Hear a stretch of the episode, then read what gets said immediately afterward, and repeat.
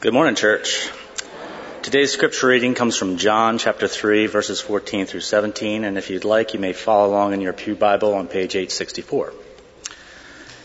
And just as Moses lifted up the serpent in the wilderness, so must the Son of Man be lifted up, that whoever believes in him may have eternal life.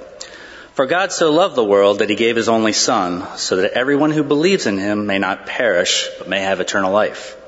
Indeed, God did not send the Son into the world to condemn the world, but in order that the world might be saved through him. This is the word of God for the people of God. Thanks, Sean. Well, once again, good morning, church.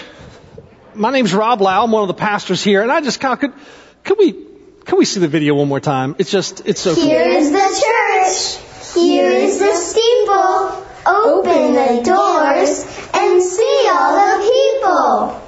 You're my peep. Join us for Easter at Ebenezer Church. I love it so much, don't you? It's so good. Yeah.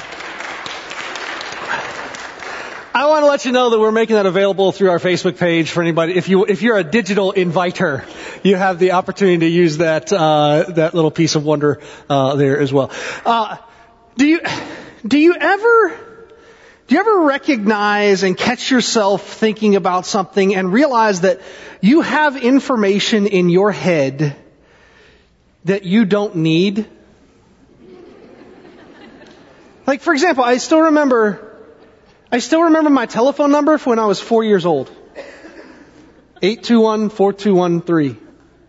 There it is. Now, at least that, like, I, I, at one point I needed to kind of know that. But there's other information, I don't know if this happens to you, but there's other information in my head that nobody ever needs to know. Like, did, did you know that 7% of Americans claim to eat at McDonald's every single day? Also, 7% of Americans claim that they never bathe. I hope it's not the same 7%. Amen? Right? Yeah. Uh, did, did you, did you know that an alligator can't stick its tongue out? That the gestation period for an elephant is 22 months? Like, that's a long time to be pregnant. The largest animal that's ever lived on the planet Earth is alive today. The blue whale. The oldest tree in the world is a giant sequoia right here in the United States, over 5,000 years old. And for a honeybee to make a teaspoon's worth of honey, it has to visit 5,000 flowers to get enough pollen to make one teaspoon full of honey. There are things in my head and probably in yours and you think to yourself, nobody ever needs to know that information, right? There's some information we have and don't need. There's other information perhaps we need and we don't have. Today we're continuing our series called Believe. This series is designed to help us know what is at the core of following Jesus Christ. What is essential for us to believe? And we started this series by talking about God, God's nature, the way that God is, is at work in the context of this world and in relationship with God's self. Last week we talked about the insidious nature of sin and how Jesus responds to sin by saying, I don't condemn you, now go and sin no more. Today we're going to have a conversation that I think contains information we're going to need to know. And so I, I, want to invite you to do something. If you're in, in our, in the house here, I want to invite you to grab your bulletin. On the back there's an opportunity to take notes. If you're following with us online, you can click the notes tab. Uh, I think it's on the right of your screen, and there's a, a fillable PDF there that you can take notes in.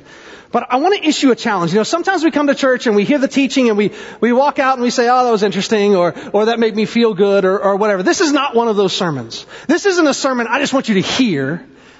This is a sermon I want us to, to, to know.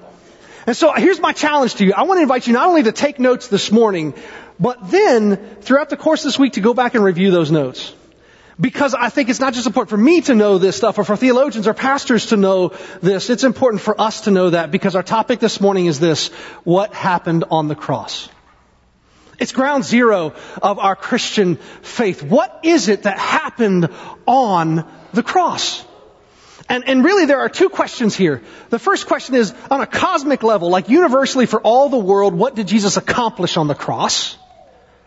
But there's another question inherent within it. What transforms inside of me when I accept Jesus Christ as my Savior?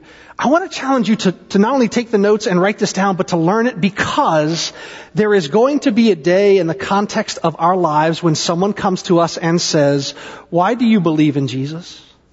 And in that moment, they're not asking, why do you believe in Jesus? What they're really asking is, why should I believe in Jesus? What are we going to tell them? Well, part of what we might tell them is what we learn here together this morning. So I want to encourage you to take those, those notes and, and then take them home with you and refer back to them until you, until you know this information. So the first question before us is, on a cosmic level, what is it that Jesus does on the cross? Now, what you have to know is, throughout Christian history, there's been a lot of discussion and debate and argument at times about what Jesus actually did on the cross. The earliest person to really kind of formulate a theory, and I walked briefly through this about 18 months ago, if this sounds familiar to anybody, but the earliest person to ever formulate a, a, real theory around what Christ did on the cross was a guy named Origen.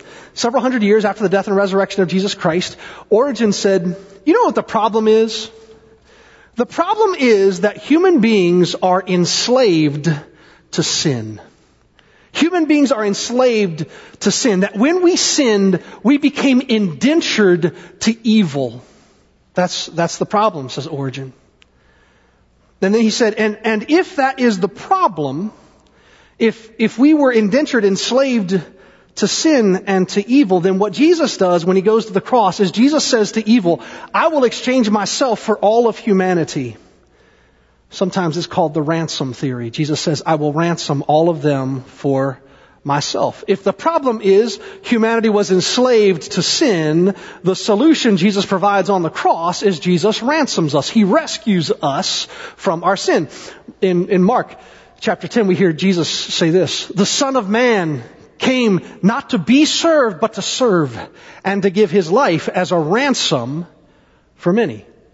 So what happened on the cross? One answer is we were enslaved to sin and Jesus rescued us. He ransomed us from our sin. That theory was the predominant theory for about 600 years until a guy named Anselm came along. And Anselm said, no, the problem isn't that humanity is enslaved to sin. The problem is that when we sinned, we broke God's moral law, which incurred God's wrath humanity incurred God's wrath.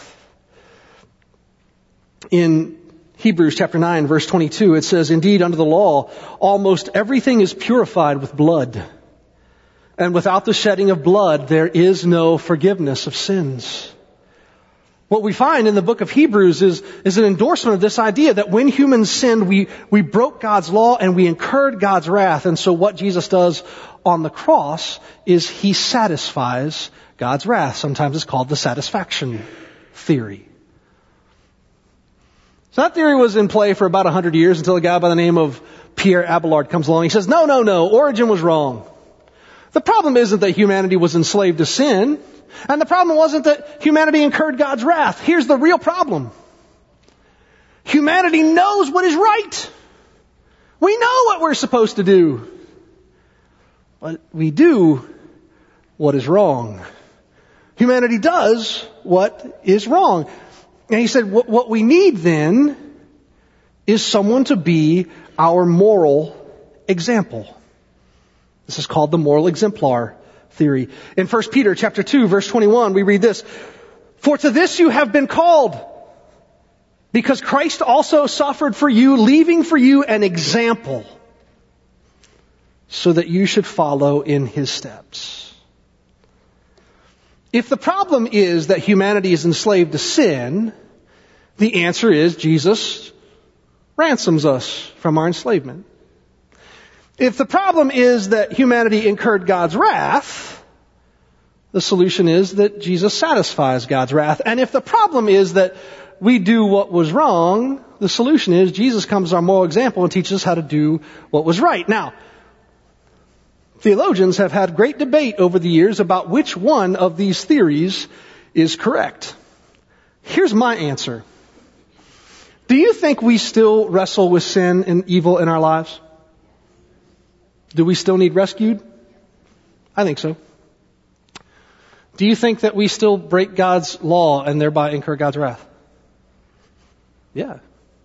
Do you think we still need someone to satisfy that? Yeah. Here's the big one. Do you sometimes know what is right and do what is wrong? Nobody, nobody said yes that time. I, I, I, I do sometimes know what's right and do what's wrong, and I still need a moral example. My point is to say this, it's not that we need to pick one of these theories, it's that in, when we look at, at this, this broad history of Christian thought, what begins to emerge is the reality, the fullness of what Jesus did on a cosmic level on the cross. So if you want to put it as simplistically as possible, we could say it this way. On the cross, Jesus rescues us from evil, restores our relationship with God, and teaches us how to love sacrificially. On the cross, Jesus rescues us from evil, restores our relationship with God, and teaches us how to love sacrificially. So if someone were to ask you tomorrow, what happened? What's the whole point of the cross? Now you can say, on the cross, Jesus rescues us from evil. On the cross, Jesus restores our relationship with God. And on the cross, Jesus teaches us what sacrificial love looks like. Are you with me so far, church? Alright. Because I think it's not only important for us to understand here what happened on the cross. I mean, this is important stuff. I think we need to know this in part because one of the ways we communicate our faith is through intellectual discourse. But I think it's not just important for us to know intellectually what happened.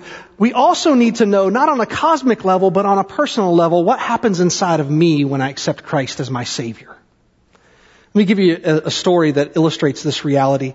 John Wesley is the founder of this thing we call Methodism. He was born in like 1703, so early, early in the 18th century. He, he was a very intelligent man. He grew up and went to Oxford uh, University, where he became uh, a doctor. He, he, not not a medical doctor. He got his doctorate actually in early church patristics. So he was he was a, a proficient in the theology of the early church fathers. And he started to teach theology at Oxford, and he, he became ordained as a pastor in the Church of England. And the thing about it is, he was really really bad at being a pastor. Really bad at it. Uh, I told you he tried to be a missionary for a while. I've told you this before, and he, he actually got run out of the United States. He was so bad at being a missionary. Like, can you imagine running a missionary out of the country? That's how bad he was. He was not very gifted. He had all the knowledge he needed, but for some reason he wasn't bearing fruit in the context of his life. And then everything changed. On a day, May 24th, 1738, John Wesley went to a small group, a Bible study, uh, on Aldersgate Street in London. They were studying the book of Romans and somewhat famously that night, John Wesley records in his diary that about a quarter to nine, as they were studying the Romans, he said, I felt my heart strangely warmed and I came to know that Christ had died and that he had died for me. Those two little words, for me. When John Wesley left that house on Aldersgate Street that night, he went out a new man. And he started to work. And do you know that today, today in the world, there are a hundred million Christians who trace their roots back to Wesley's ministry. He was unbelievably fruitful. Why? What changed? There was a transition that took place. All this information John Wesley had in his head made that all too difficult 18 inch journey down to his heart. So the question for us is not just what does Jesus do cosmically for the universe on the cross? The question for us is also what changes in me when I accept Jesus Christ as my Lord and as my Savior? I want to spend a few moments trying to answer that question. And in reality, I want to suggest to you that when I accept Christ as my Savior, actually two things happen at the same time. The first thing that happens is a process called justification. Justification. Now what does justification mean? Justification means to be made right. I, I was wrong, and to be justified, I am made right. You may remember that a number of years ago, I don't know that it's still on the, on the big screen anymore, but if you used to work at all with Microsoft Word, there was a button you could press that was called justify. And if you pressed that button, what happened on your paper was that everything lined up. When we are justified, we are brought back into line. And so, one of the things that happens when I accept Christ, one of the things that happens inside of me is that I become justified. What is the nature of that change? That is a relational change. There's a relational change that comes in justification. It's a change in a relationship. What is the nature of that change, or the change in that status? Well, in that moment, I go from being in enmity with God to being in friendship with God. In the moment of justification, I switch teams. I was on the other team, and now I'm on God's team. And it happens just like this. Justification is a change in my relationship with God in which I go from being an enemy to being a friend. And, and then we ask the question, well, what, what's my role in this moment of justification? The only thing I can do to be justified by God's grace is accept it. That's it. You may remember on Christmas, I shared a quote with you from a guy by the name of Paul Tillich. Paul Tillich was a great theologian and pastor of the 20th century, and he wrote a sermon once called You Are Accepted. And the, what I shared with you on Christmas was this. Paul Tillich wrote that there are moments, dark moments in our lives when the grace of God will break into our, our lives. And it's as if we hear a voice from God saying, you are accepted. You are accepted. You're accepted by that which is greater than you and the name of which you do not even know. Do not ask for the name now. Do not intend anything now. Do not try to do anything now. Perhaps later you will do not, you will do much. Do not expect anything. Do not intend anything. Do not ask for anything. Just accept the fact that you are accepted. That's what I share with you on Christmas. But I want to read you the next part of his sermon. Here's what he says after that. He says, if that happens to us, if we accept the fact that we've been accepted, we experience grace. He said, after such an experience, we may not be better than before. And we may not believe more than before, but everything is transformed. In that moment, grace conquers sin. And reconciliation bridges the gulf of estrangement. And nothing is demanded of this experience. No religious or moral or intellectual presupposition. Nothing but acceptance. When it comes to being justified, being made right in the eyes of God, I can't do it, you can't do it, God had to do it for us, and the only thing I can do is to accept the fact that I have been accepted. Ephesians chapter 2 verses 8 and 9 says it this way, It is by grace we are saved through faith and not of we ourselves. It is the gift of God, not by works. So none of us may boast. How long does it take? It happens in an instant. The moment I accept Christ, the moment I accept Christ, I go from being God's enemy to God's friend. It changes the nature of my relationship in an instant when I accept God's grace. But that's only part of what happens in me when I accept Christ as my Savior. There is a second process that begins in that same moment. And in that same moment of, ju- of justification, a second process begins called regeneration. Regeneration. Regeneration means to be rebuilt or reformed, to be made again or made new. And I want to spend just a couple of moments in order to help us understand both of these elements, contrasting what regeneration is versus justification. Justification is a relational change. We go from being enemies of God to being friends of God. But regeneration is a real change. Think of it this way. In justification, what happens when I accept Christ is that Christ wraps me in a cloak of His righteousness. I've been out in the wilderness my whole life. I've made mistakes. I've failed. I've had sins in my life. I'm, I'm filthy. And Christ puts a brand new clean cloak of righteousness around me. That's what happens in justification. And when God looks at me, God no longer sees my sins, God sees Christ's righteousness. That's justification. But the reality is that in that moment, I still have those old compulsions alive within me. Our sinful desires are still there. Our addictions are still present. And most of us know this. We have felt ourselves fighting this battle before, haven't we? I love the way Paul talks about this battle that happens inside of us.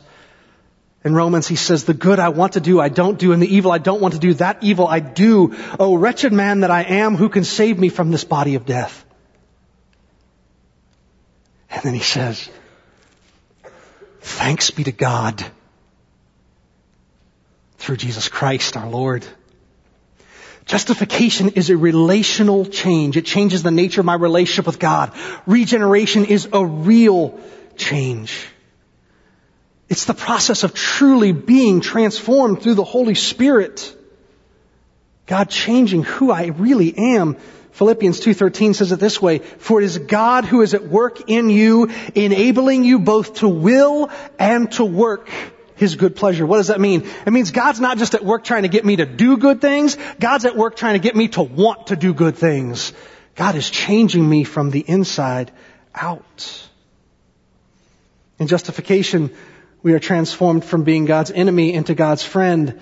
In regeneration, that real change takes place and what transforms us, what the transformation takes place there is that we go from being sinners to being saints. What is my role in this process? Well, in justification, if you'll remember, all we can do is to accept the fact that we've been accepted. But in regeneration, we play a more active role. Through spiritual disciplines like studying scripture and coming to worship, through prayer, through participating in small group and in the life of Christian community, through journaling and fasting and baptism and communion and service. As we do those things, God is at work within us, creating a new person. That's what Paul says in 2 Corinthians 5, he says, if anyone is in Christ, they are a new creation. But here's the bad news. How long does it take? This process of regeneration, the real change of going from sinners to saints, how long does it take? Our whole lives. It's a lifelong process, church. As long as I draw breath, God is still going to be creating and regenerating me. Okay. So, what happens inside of me when I accept Jesus Christ? Two things. First, I am justified. The nature of my relationship with God changes. I'm no longer God's enemy. I become God's friend. All I can do is accept it, and it happens in an instant. But at that same instant, God also begins a process of regeneration, a process of real change inside of me, causing me to go from being a sinner to one day being a saint. And I get to play a role in that process through scripture study and prayer and being in Christian community. That process will take throughout the course of my life. That's important information for us to know. I need to know what Jesus did on the cross. I need to know that on the cross, Jesus rescues us from evil and restores our relationship with God and teaches us how to love sacrificially. I need to know that as a follower of Jesus, but I also need to know what happens in me. One of the things that happens in me is that I accept the fact that I can't fix myself. That Christ had to do it on the cross. But I also recognize that God is at work within me in this moment, helping me to experience a new way of living, a way of life I've never experienced before. That through the power of the Holy Spirit, I can actually become more righteous. I can become not a slave to evil, but a conqueror of it. I can go from offending God to glorifying God. I can follow Christ's example of sacrificial love and make a difference in my family, in my school, in my community, in my office, and in this world. because I am a new creation. Yes. There are some things we need to know. And I don't want you to know this information because there's going to be a quiz before you can leave. There won't be.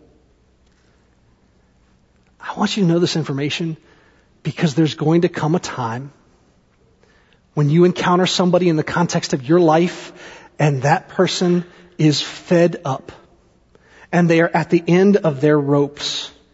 They're covered up and bent over by sin. What will we tell them?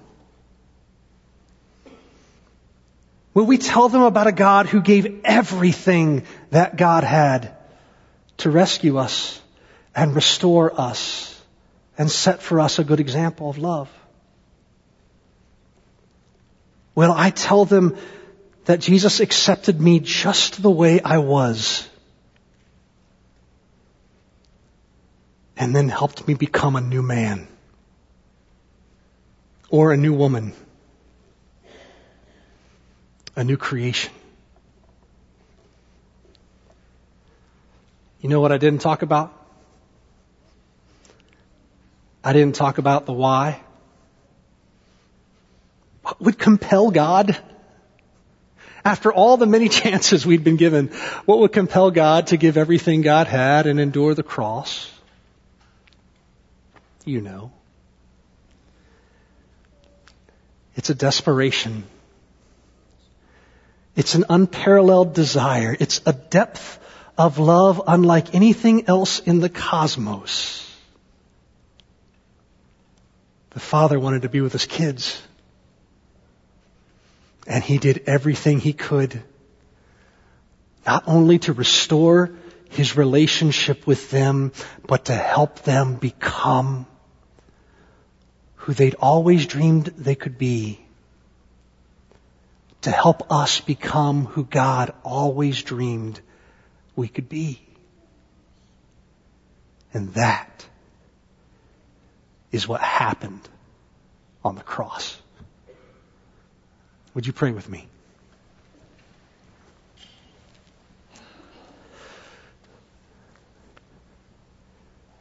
How great is your love, O God, for us that when we were enslaved to evil, you rescued us. When we ran away, you found a way to bring us home again. And when we make bad decisions, you teach us how to live a more abundant life. God, I pray that you would help us to find clarity in our minds and in our hearts about the work that you are doing. That at this very moment we have been justified if we have accepted you as our Savior. That you've placed around us the cloak of your righteousness, and when we are beheld by the Father, our Father sees not our sin, but your beauty. All we could do is accept that gift. Oh, but at the same moment, at the same moment that you're loving us just as we are, you are dreaming about ways that we could take the step to become who we've always wanted to be. We give you thanks for the presence and power of your Holy Spirit at work in the context of our lives. And God, I, I want to pray over every soul in this congregation, every person who's watching us online. If they have never accepted you as their Savior, I pray this day would be the day that they accept the fact that they are accepted and let you begin to build that new creation. And if we've been following you for years, help us to be recommitted to the tools that your Holy Spirit will use to reinvent us. Help us to rededicate ourselves to prayer and scripture reading. Help us to place ourselves in the palm of your holy hand and lets you make us into that new creation. Thank you for loving us. Thank you for saving us. Thank you for creating us and recreating us. All of it we see through the cross. We pray these things with great thanksgiving. And we pray them in the name of Jesus Christ our Lord. All of God's people said, Amen.